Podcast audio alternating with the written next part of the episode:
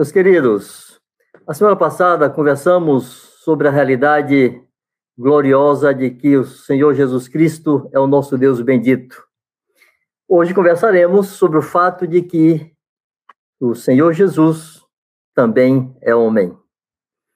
Vamos começar com João capítulo 1, versos 1 e 14. No princípio era o Verbo, e o Verbo estava com Deus, e o Verbo era Deus. E o Verbo, este Deus, se fez carne e habitou entre nós, cheio de graça e de verdade. Filipenses 2, 6 a 8, na sequência. Pois ele, subsistindo em forma de Deus, não julgou como usurpação o ser igual a Deus.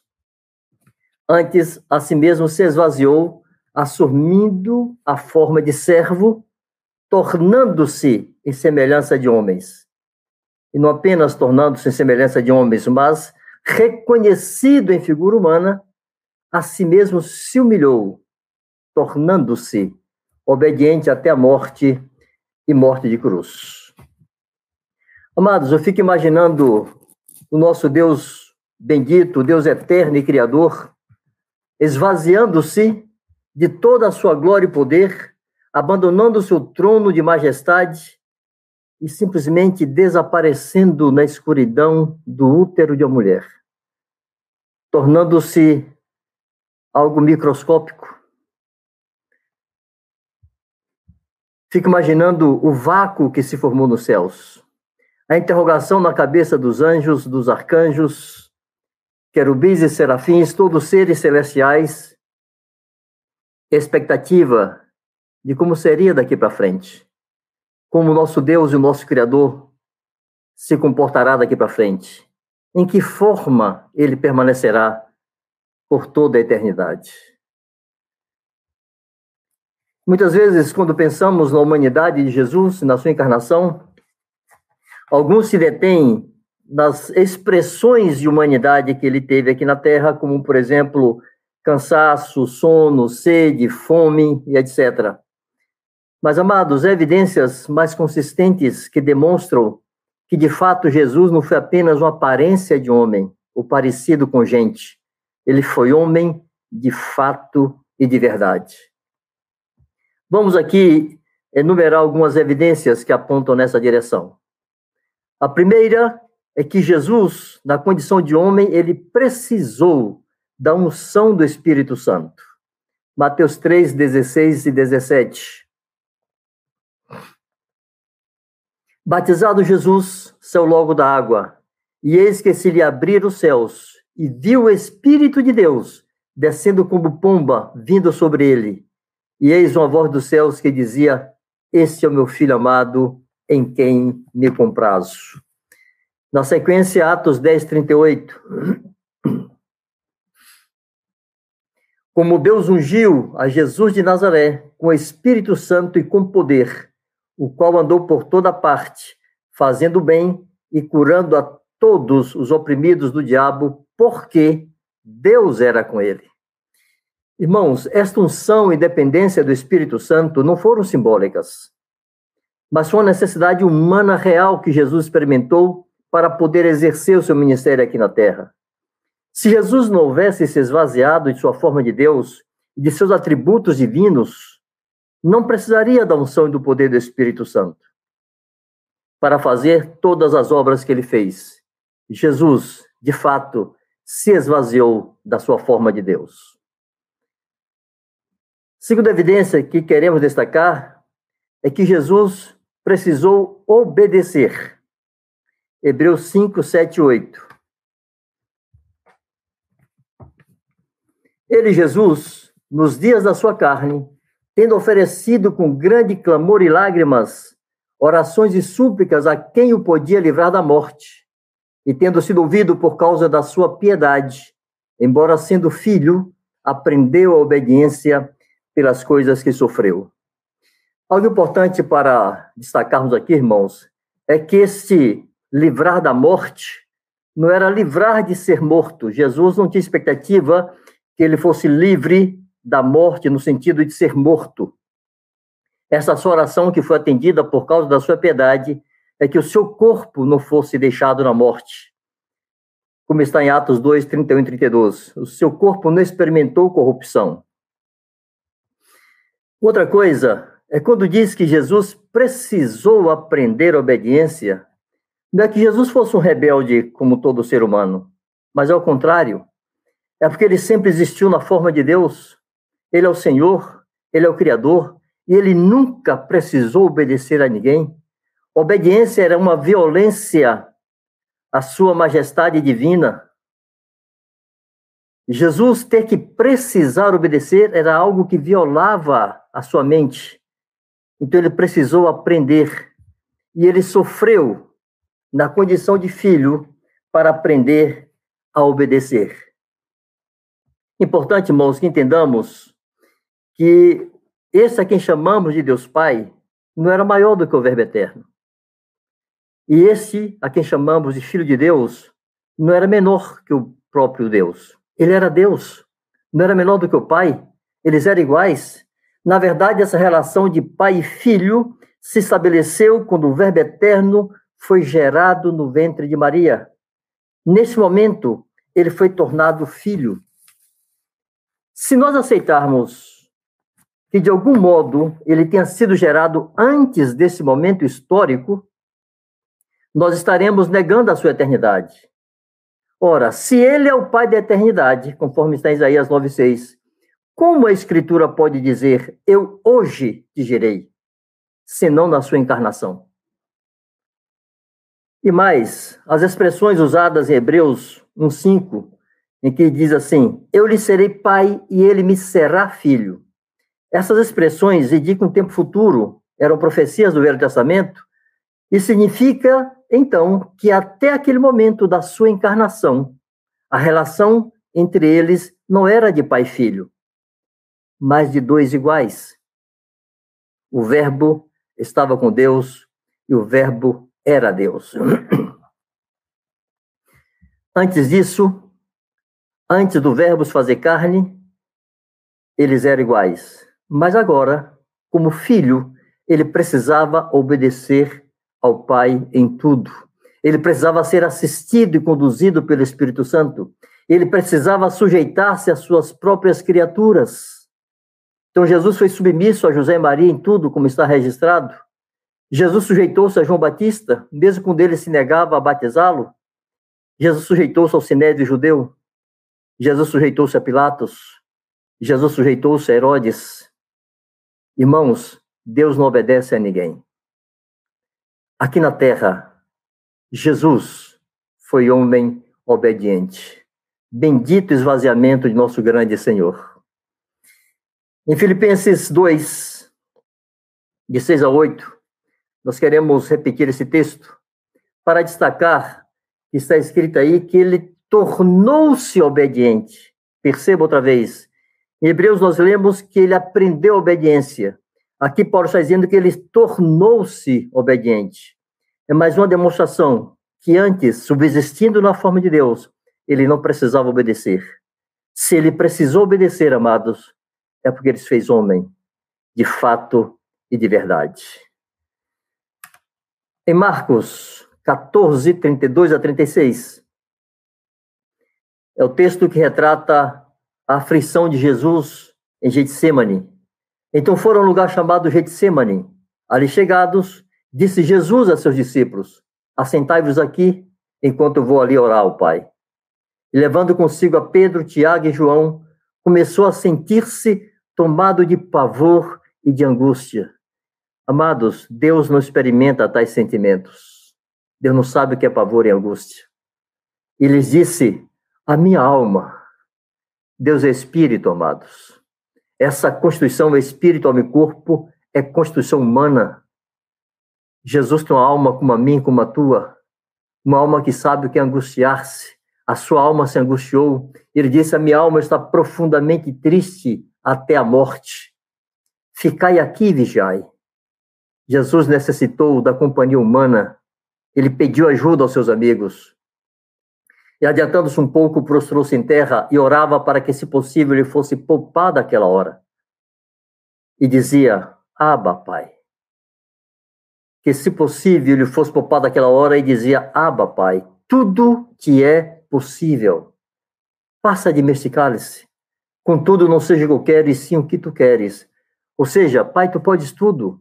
Encontra outra maneira de resolver esse problema. Encontra outro caminho para retomar o teu propósito eterno, mas me livre disto.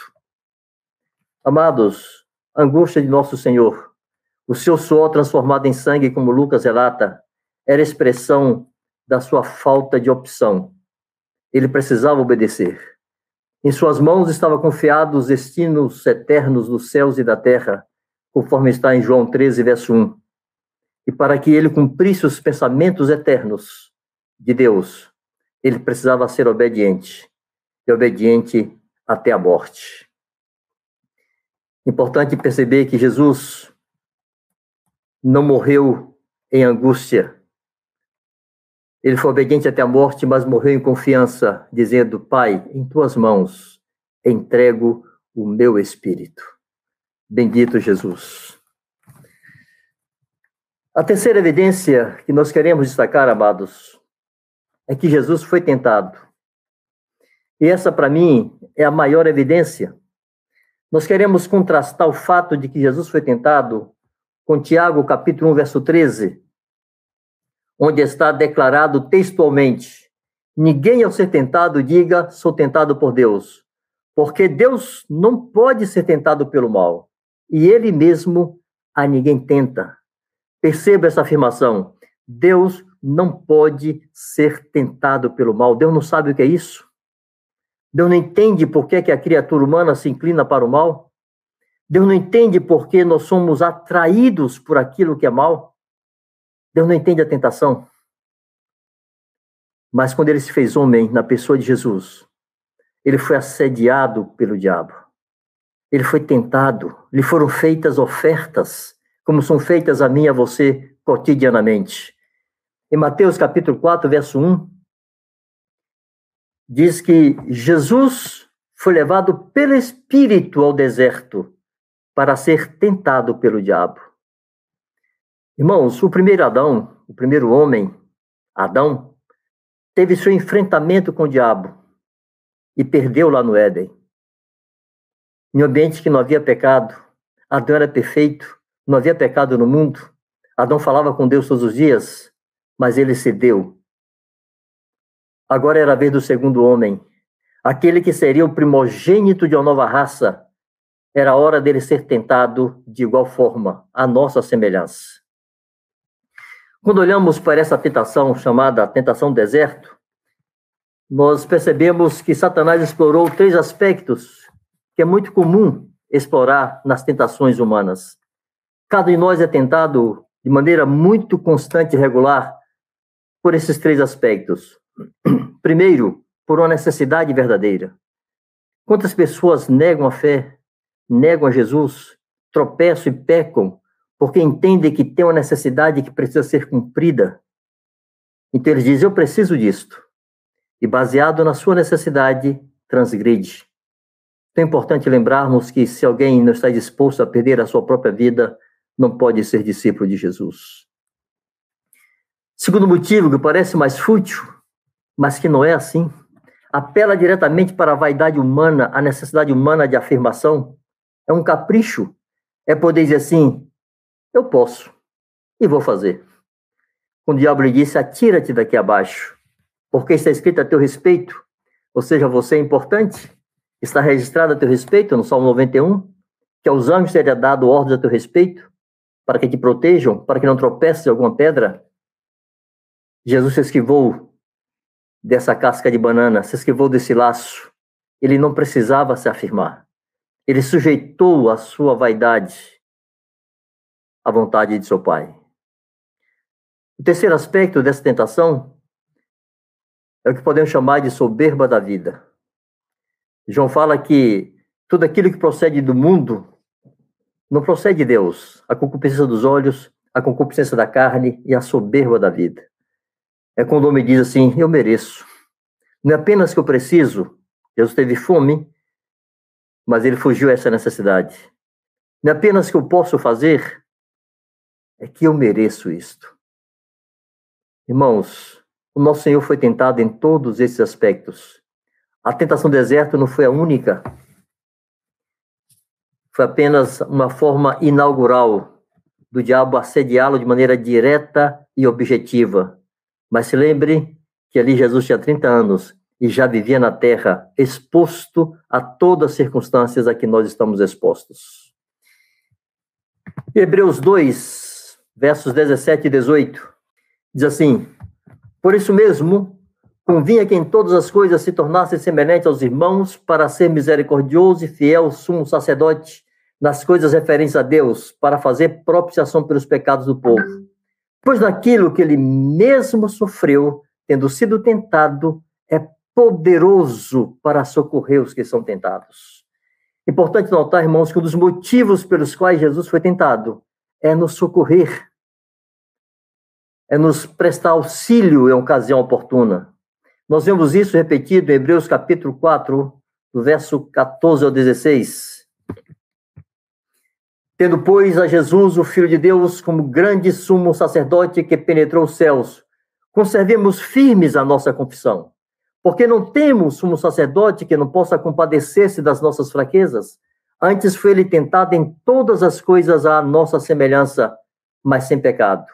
Acheguemos-nos, portanto, confiadamente, junto ao trono da graça, a fim de recebermos misericórdia e acharmos socorro para graça para socorro em ocasião oportuna.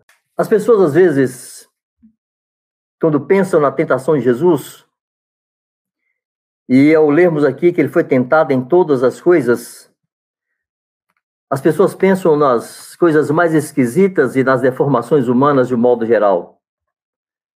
Mas é muito importante entender, irmãos, que não é só que Jesus possa ter tentado nessa ou naquela espécie de pecado.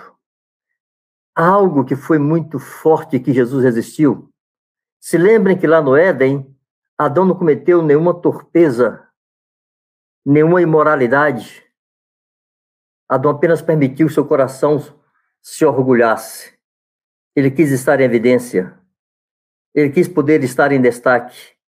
E para isso ele precisava fazer a sua própria vontade. O orgulho fazendo brotar no coração do homem a sua rebelião e independência. Essa foi a tentação maior da qual Jesus teve que se esquivar. Lembre-se que ele era Deus, mas precisava agora esvaziar-se de maneira absoluta e completa. E quantas vezes, quantas tentações o Senhor experimentou para se afirmar, se projetar, se colocar em destaque e evidência? E ele não fez. Ao contrário, ele deixou o Pai em primeiro lugar sempre e fez a vontade do Pai em todas as circunstâncias. No fundo, irmãos, toda tentação tem a mesma raiz o homem no centro, o homem em destaque, o homem em evidência, o homem fazendo a sua própria vontade. Jesus resistiu a isso em todas as manifestações, em todas as circunstâncias. Ele pode te prestar socorro oportuno. Todas as vezes que você for tentado em qualquer tipo de tentação, diga não à sua carne. Olhe para aquele que é autor e consumador da sua fé e deixe-se ser alcançado por sua graça e bondade. Se lembre todas as vezes que você e eu, conhecendo a vontade de Deus sobre coisas, mesmo coisas pequenas, nós ignoramos e nos afirmamos aquilo que queremos fazer. Permita-se deixar sua consciência ser sensibilizada por aquele que em nenhum momento se afirmou e fez a sua própria vontade. Quarta evidência, Jesus morreu e ressuscitou em um corpo. Lucas 24, 39. Ele disse aos discípulos, depois da ressurreição: Veja as minhas mãos e os meus pés, que sou eu mesmo, apalpai-me e verificai, porque o espírito não tem carne nem ossos, como vedes que eu tenho. Corpo. 1 Timóteo 2,5.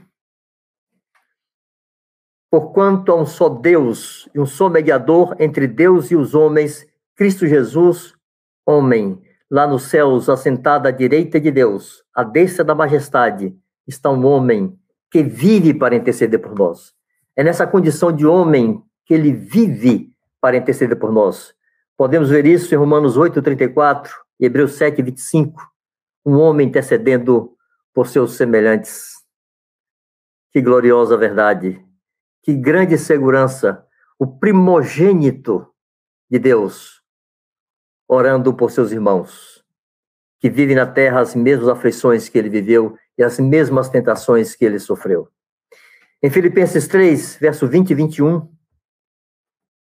na sequência desse raciocínio, está escrito que a nossa pátria está nos céus, de onde também aguardamos o Salvador, o Senhor Jesus Cristo, o qual transformará o nosso corpo de humilhação, esse corpo de carne, esse corpo que se desfaz, que se deteriora, que adoece, que se enfraquece, que está exposto ao pecado, que nos humilha. Ele vai transformar esse corpo de humilhação para ser igual ao corpo da sua glória não ao seu espírito, mas ao corpo, ao seu corpo. Seremos semelhantes a ele? Haveremos de vê-lo como ele é? Segundo a eficácia do poder que ele tem de até subordinar a si todas as coisas. Aleluia. Grandioso Jesus. Santos, nós queremos terminar lendo 1 Coríntios 15, versos 53, 54 e o verso 57. Eis que vos digo mistério, nem todos dormiremos, mas transformados seremos todos. No momento, no abrir e fechar de olhos, ao ressoar da última trombeta, a trombeta soará, os mortos ressuscitarão incorruptíveis e nós seremos transformados. Porque é necessário que este corpo corruptível se revista da incorruptibilidade e que o corpo mortal se revista da imortalidade. E quando este corpo corruptível se revestir da incorruptibilidade, e o que é mortal se revestir de imortalidade, então se cumprirá a palavra que está escrita: tragada foi a morte pela vitória. Onde está a morte, a tua vitória? Onde está a morte, o teu aguilhão? O aguilhão da morte é o pecado, e a força do pecado é a lei. Mas graças a Deus, que nos dá vitória por intermédio de nosso Senhor Jesus Cristo. Bendito e adorado seja o nosso Senhor Jesus. Deus eterno, homem para sempre. Jesus, totalmente Deus, adorado nos céus. Jesus, totalmente homem, assentado à direita de Deus como nosso advogado, vivendo para interceder por nós. Glorioso Jesus, bendito seja o seu nome. Aleluia. Graças a Deus. João, Gostaríamos que você fizesse aí algumas perguntas para fixação do nosso entendimento, para nos ajudar a, a não esquecermos do bendito conteúdo. Nos abençoe aí, João. Amém, Edmar. Preciosa palavra do Senhor, que enche nosso coração de esperança. Que vocês se utilizem desse conteúdo para se edificarem mutuamente nas juntas e ligamentos, nos, nesses relacionamentos específicos na igreja. Aí vão três perguntas. A primeira delas: Você saberia demonstrar nas Escrituras que Jesus é homem? Segunda pergunta: Jesus foi homem perfeito e nosso modelo. Você deseja sinceramente imitá-lo em tudo? Terceira pergunta. Você entende com clareza que Jesus é plenamente homem e plenamente Deus? Poderíamos dizer 100% homem e 100% Deus? É, para Jesus não há não há superlativos, não há palavras que possam ser exageradas para definir a sua pessoa, a sua encarnação, sua vida. É, irmãos, tendo como base esse conteúdo que acabamos de receber, o senhor usando o vanjo, e de modo a fixá-lo ainda mais, como o Edmar disse, é, vocês também podem, é, nesses relacionamentos, nas juntas e ligamentos, elaborar outras perguntas e utilizá-las nos encontros das juntas e ligamentos, esclarecendo para irmãos que estão nos acompanhando e que porventura não conheçam essa expressão, não entendam o que, que nós queremos dizer com juntas e ligamentos, Juntas e ligamentos, nós estamos, quando nós usamos essa expressão, nós estamos falando de relacionamentos específicos, relacionamentos próximos, assim como os membros de nosso corpo que estão próximos uns dos outros. As juntas e ligamentos são esses relacionamentos específicos e próximos que nós temos com a igreja do Senhor, que é o corpo de Cristo. Então, usem abundantemente nesses encontros, nas juntas e ligamentos, utilize-se dessas perguntas para uma fixação maior desse conteúdo, daquilo que o Senhor tem nos falado. Um beijo grande a vocês.